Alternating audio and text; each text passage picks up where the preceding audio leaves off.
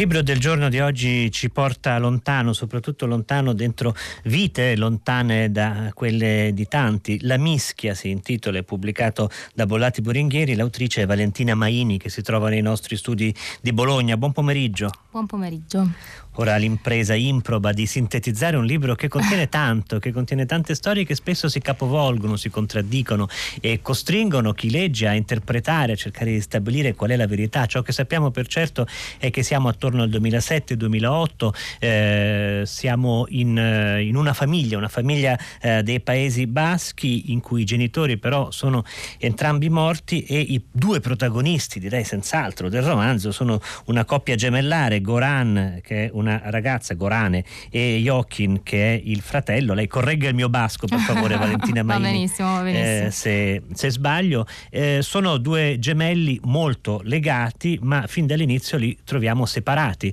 Eh, Gorane è rimasta a casa a Bilbao, mentre Joachim si è spostato a Parigi e a Parigi ha una serie di incontri, eh, soprattutto incontri con donne che eh, hanno un ruolo importante nella sua vita. Aggiungiamo che Joachim è un batterista che tossicodipendente, eroinomane e, mm, e, già questo nutre le vicende dell'inizio del romanzo, in cui in particolare vediamo Goran spostarsi verso Parigi per andare alla ricerca del fratello che nel frattempo però è stato arrestato dalla polizia francese. Poi le cose si complicheranno ancora, i due eh, non riusciranno a ricongiungersi, ma eh, nascerà un eh, secondo livello di lettura della vicenda perché forse tutto ciò che leggiamo è frutto in realtà dell'interpretazione di uno scrittore, di un personaggio di scrittore francese di nome Dominique Duc. Dunque una vicenda particolarmente complessa e eh, che conta molto sul modo in cui la lettrice e il lettore entrerà tra le righe e tra le pagine eh, della mischia. Cominciamo forse proprio dai Paesi Baschi. Eh, come mai la scelta di raccontare eh, Bilbao, i Paesi Baschi e quel momento che segnava un po' eh, gli ultimi mesi eh, della lotta armata in, in Euskadi nei Paesi Baschi, quando vengono compiuti un po' gli ultimi omicidi prima di quello che poi qualche anno dopo sarà lo scioglimento del, dell'ETA. Eh, sì, allora io ehm, il 2008 in verità è stato uno poi degli anni più sanguinari dell'ETA. Io mi sono, sono andata a pescare diciamo in questo momento storico un po' perché sono innamorata di questo paese, eh, l'ho, l'ho studiato per conto mio per diversi anni non so neanche bene dire perché, ci sono capitata per caso qualche lezione che non avevo nel piano di studi all'università e mi sono imbucata in queste lezioni senza motivo e da lì mi sono innamorata di, di questo mondo basco che in particolare è un mondo pieno di storie, è un mondo che magari non è stato raccontato molto, ma è veramente un mondo pieno di storie, alcune di queste storie entrano, quasi, c'è quasi una mitologia nordica nei Paesi Baschi, un sacco di elfi, un sacco di, insomma, di esserini e poi ci sono grandi esempi di antifascismo come la nazionale di calcio, ehm, che è stata raccontata in un libro che mi pare si chiami La nazionale della libertà, ora non ricordo esattamente, ma è stata un'impresa antifascista incredibile. E poi c'è questa lingua misteriosa, insomma, che... Mh, è una lingua isolata che non si sa bene da dove venga, sembra antichissima, è quasi un esempio di separatismo linguistico, di indipendentismo linguistico molto coriaceo. E quindi mi sono, insomma, ho cominciato a interessarmi ed entrare in questo universo, poi quando ho vinto un dottorato, insomma, ho, ho approfondito i temi della guerra civile spagnola, non potendo studiare direttamente i testi baschi perché non so il basco ah. e quindi non avrebbe avuto un grandissimo valore scientifico leggere le cose in traduzione, poi non ci sono moltissime traduzioni non è frustrante? Ha mai pensato di provare a imparare il basco? Sì, certo. ci ho, è molto pensato, difficile. Ci ho provato, ma è, sì, è, è un'impresa Perché veramente non c'è nessuna titanica. radice in comune con le No, no, no, è proprio una lingua isolata, quindi non è una lingua, è una lingua pre-indoeuropea. Eh, ammantata di un sacco di leggende, si, si, dice che fosse quella parlata insomma veramente dai primitivi, insomma poi ci sono moltissime storie al riguardo. E quindi quando ho iniziato a scrivere mi trovavo a Parigi mi è venuto proprio spontaneo andare ad attingere da quel serbatoio lì perché ero molto più esperta di terrorismo basco che di terrorismo italiano per esempio. E quindi sì mm, alla fine quando stavo appunto a Parigi io facevo un dottorato e pur stando lì eh, 6-7 ore al giorno mi immergevo in Spagna nella Spagna del 36-39 quindi alla fine eh, diciamo la, la, polarità del libro era la polarità che aveva la mia vita in quel momento. Ehm, i lettori italiani si sono avvicinati ai temi della cultura e della storia basca recente con Patria sì. di Fernando Aramburu, eh, che è scritto in spagnolo del resto, mm-hmm. quindi è, dire, è, forse più avvicinabile anche mm-hmm. da parte di tanti nostri lettori. E eh, in questo modo mh, mm, si è conosciuta la, la lotta eh, per l'indipendenza e il terrorismo eh, dei Paesi Baschi, che qui sono incarnati nella mischia, soprattutto nelle figure dei genitori. Ecco, questi genitori ehm, sono eh, dei genitori evidentemente teneri, anzi c'è una, un, una, sezione del romanzo in cui eh, sono loro a parlare e in cui eh, possiamo leggere dei loro sentimenti verso i figli e al tempo stesso sono degli indottrinatori, dei manipolatori sì, eh, hanno questa... Mh, mm, sono, intanto agiscono per il bene, paradossalmente fanno un sacco di danni e seminano macerie dietro di loro, ma lo fanno per questo ideale che è un ideale comunque positivo in cui credono veramente, quindi sono dei puri. Eh, c'è una frase che viene detta dai gemelli a loro, eh, sempre appunto terzo, nel terzo capitolo della prima parte, che loro ripetono ossessivamente, si ricordano anzi ossessivamente che è la perfezione semina cadaveri, che è un po' un, una delle chiavi del libro, nel senso che in nome di questa libertà, di questo ideale altissimo che loro hanno, poi faranno vittime non solo perché ammazzeranno persone, ma eh, i prim- i primi, le prime vittime sacrificali sono proprio i figli che ehm, vengono appunto educati in questa famiglia brutalmente libertaria, incapace di imporre limiti e regole se non ideologiche, quindi da una parte c'è eh, un estremo lassismo, possono fare quello che vogliono, non viene insegnato loro nulla a livello proprio di vita pratica, e dall'altra c'è una, proprio una dittatura dentro casa, infatti la, la, la gemella femmina Gorane dirà la dittatura non era Franco, era la mia casa, insomma. Gorane eh. dirà anche io sono la Spagna. È vero, sì. Perché è la Spagna? Beh, perché lei si sente un corpo estraneo nella famiglia, è la figlia che ha detto di no, è la figlia che ha rifiutato completamente, mentre il, il gemello maschio è una sorta di prolungamento dei genitori, quindi eh, li accontenta in tutto, è il figlio più amato, prosegue l'attività terroristica terrorista dei genitori, Gorane mm, proprio afferma il suo no rispetto a tutto, quindi è quasi come se lei si definisse in base a questo rifiuto, non a caso a livello abbastanza simbolico è allergica al latte, quindi è come allergica al nutrimento eh, familiare e quindi lei dice io sono la Spagna perché appunto si sente l'elemento contro cui la sua famiglia ha lottato, insomma. Eh, che ha cercato di, di convertire, di, forse anche un po' di espellere dalla famiglia. E questo spiega anche il titolo del romanzo di Valentina Maini, La mischia, perché a un certo punto Gorane dice io non sopporto le mescolanze perché ci sono cresciuta nella mischia, perché nessuno mi ha insegnato come separare il sogno dalla veglia, l'infanzia dall'adolescenza, dall'età adulta e dalla vecchiaia, l'essere figlio dall'essere genitore, la giustizia dalla brutalità riferimento evidente al terrorismo, la libertà dall'incoscienza, la maleducazione dalla sfrontatezza, la fratellanza dall'amore, la follia dall'intelligenza, il sogno dalla fuga, la fuga dal coraggio, il coraggio dalla bellezza, leggiamolo tutto, e la bellezza dalla maledizione. Quindi la, è quello che l'espressione che lei ha usato poco fa, eh, una, um, una, libertà brutale, una, sì. Eh, qualcosa del genere, questo che, eh, è contro questo che si scontra Gorane. E c'è un, la mischia, noi pensiamo a una mischia come un luogo in cui la gente fa cazzotti, lotta. È questo che accadeva dentro la famiglia di Goran e Jokin? Eh, sì, La mischia è un titolo che mh, mm, a me piace abbastanza perché coglie vari aspetti del, del, romanzo. Si perde un po' la riflessione sulla libertà, eh, però si colgono poi altre cose. Intanto la mischia sì, è giustamente la lotta, quindi buttarsi nella mischia, buttarsi nella violenza. Questa è una famiglia dove si respira la violenza, un po' perché appunto i genitori sono terroristi e un po' perché violento è il modo di, di indottrinare ideologicamente i figli.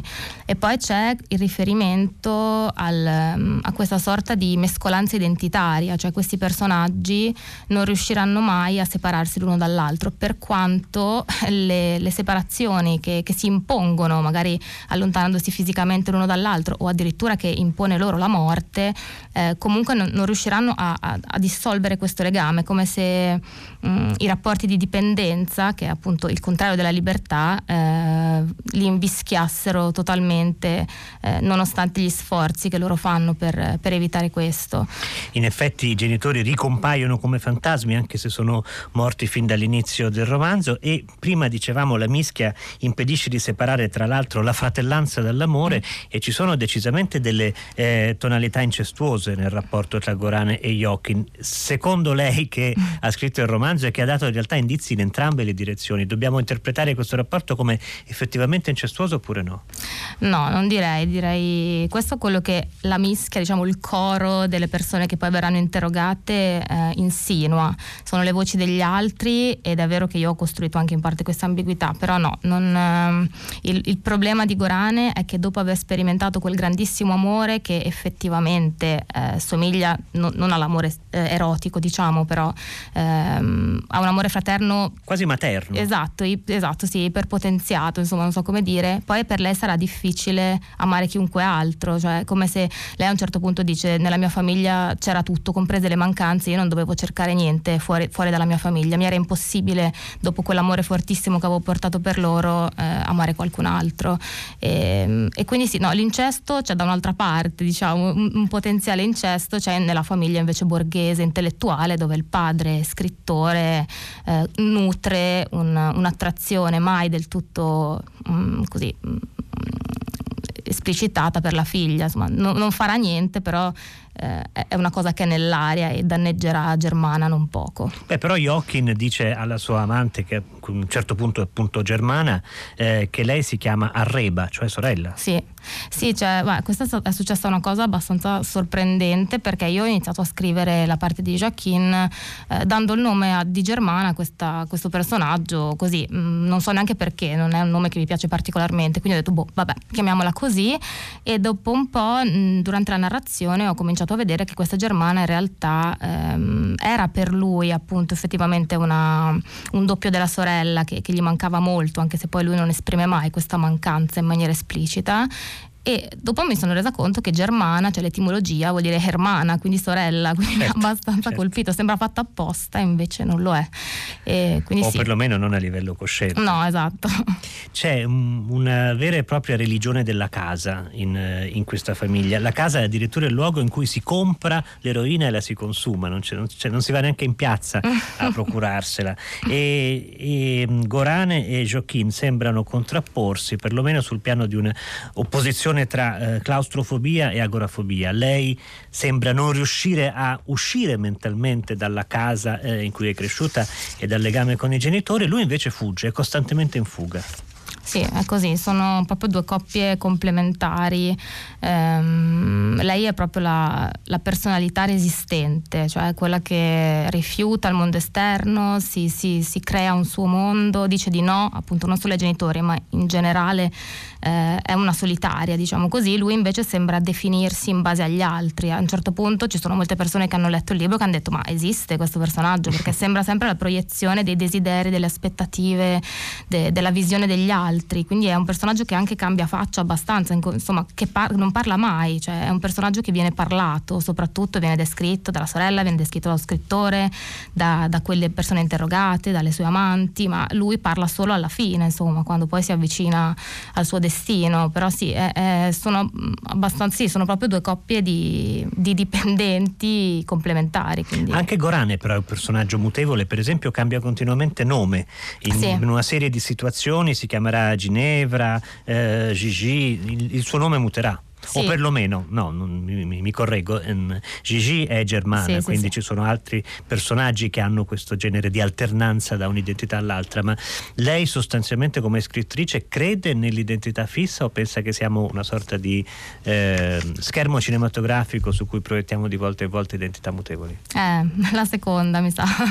no, non ci credo tanto all'identità, penso anche che ogni rivendicazione di identità sia abbastanza reazionaria, forse non a caso il, il, terrorismo di cui ho parlato è esplicitamente legato a un nazionalismo, no? quindi a un'autodeterminazione proprio delle nazioni rispetto agli altri. Questi personaggi sono, mm, diciamo così, sono terroristi soprattutto contro se stessi, cioè sono, eh, piazzano bombe nella loro vita vedendo fino a che punto possono resistere, come per cercare di, di mettersi alla prova e quindi è come se rifiutassero, cioè cercano il loro posto nel mondo, però allo stesso tempo lo rifiutano in nome di un'esistenza libera e in movimento, che poi spesso finisce per somigliare a una disintegrazione del sé. Quindi c'è, c'è il loro questo desiderio proprio di stare nel conflitto, stare nella mischia per, per testare la propria capacità di, di sopravvivere a se stessi e insomma e crescere, diciamo.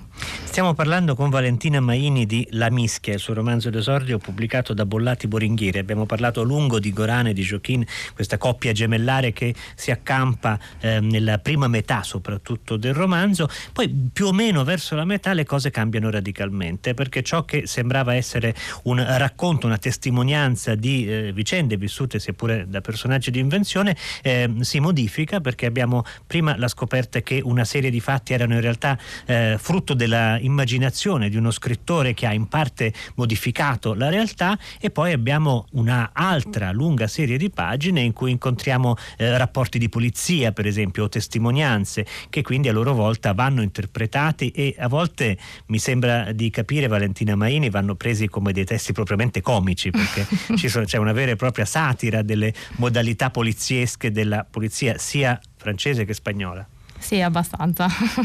sì, cioè, mh, sì ho, ho, voluto diciamo, eh, prendere in giro il burocratese e il, così, il, il modo di, di, esecutori che spesso ha chi applica delle leggi, ma non solo la legge, insomma, in generale chi, chi esegue e basta. Quindi loro sembrano un po' dei fantocci, effettivamente. Poi sì, lì mi sono un po' sfogata anche a livello insomma, per, per, mettere una nota un po' più leggera, perché sennò era un romanzo abbastanza tragico, ecco. Quindi sì, c'è, c'è in generale la, il problema o comunque la questione del rapporto tra realtà e, alter- e, e non realtà, no? Quindi c'è vari livelli, nel, prima, nel primo capitolo eh, la realtà viene messa a confronto con l'allucinazione, quindi che cosa è vero, che cosa non è vero. Ehm, poi c'è sicuramente la realtà messa alla prova con, con la finzione letteraria e che, e che quindi eh, Gorane dovrà smantellare per capire ciò che è vero, ciò che non è vero nella ricerca del fratello, eh, userà questo libro per, per, capire dove è finito. E quindi penso che sì, il, mm, la questione principale sia quella appunto del rapporto tra realtà e, e rappresentazione della realtà. Ma ci sono altri libri che come dire, mettono alla prova la realtà eh, per vedere quanto sia effettivamente affidabile. Viene in mente, non so, i sotterranei del Vaticano, mm-hmm. anche lì c'è un delitto. Eh, ciò che caratterizza la mischia è che ad essere sottoposta a questo vaglio estremo mh, non è semplicemente un delitto, ma una catena di delitti, il terrorismo, eh, la tossicodipendenza, dei temi che siamo abituati a legare al realismo più, eh, più, più, più deciso, più radicale e che forse il lettore potrebbe cogliere con disagio vedendoli sottoposti a una bella eh, innaffiatura di metaletteratura.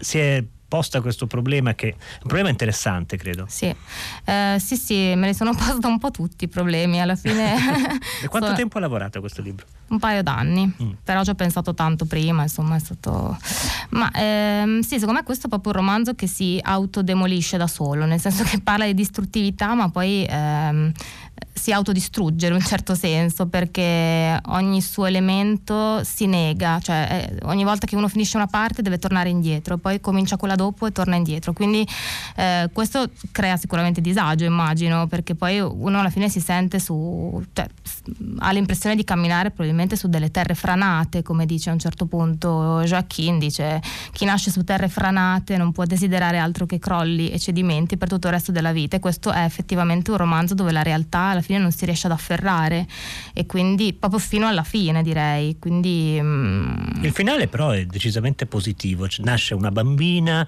mm. eh, molte difficoltà sembrano ricomporsi. Beh insomma non so se sia positivo, cioè sì è positivo però poi eh, proprio le ultime due pagine ehm, io non so, non so neanche se sì, dire se cioè, sia positivo o meno perché comunque non, finisce. non diciamo no, cosa infatti, succede nelle infatti. ultime due pagine però effettivamente le, chi legge è portato a interrogarsi mm. sul, sul, senso, sul, senso, della vicenda che è stata affrontata. E poi c'è un, un, grande lavoro sulla scrittura, per esempio c'è un capitolo molto bello in cui parlano i genitori con delle frasi ripetute o fuse tra loro che sembrano voler mostrare anche nello stile, credo, la, la fusionalità che c'è dentro questa coppia genitoriale. Sì, esatto, sì.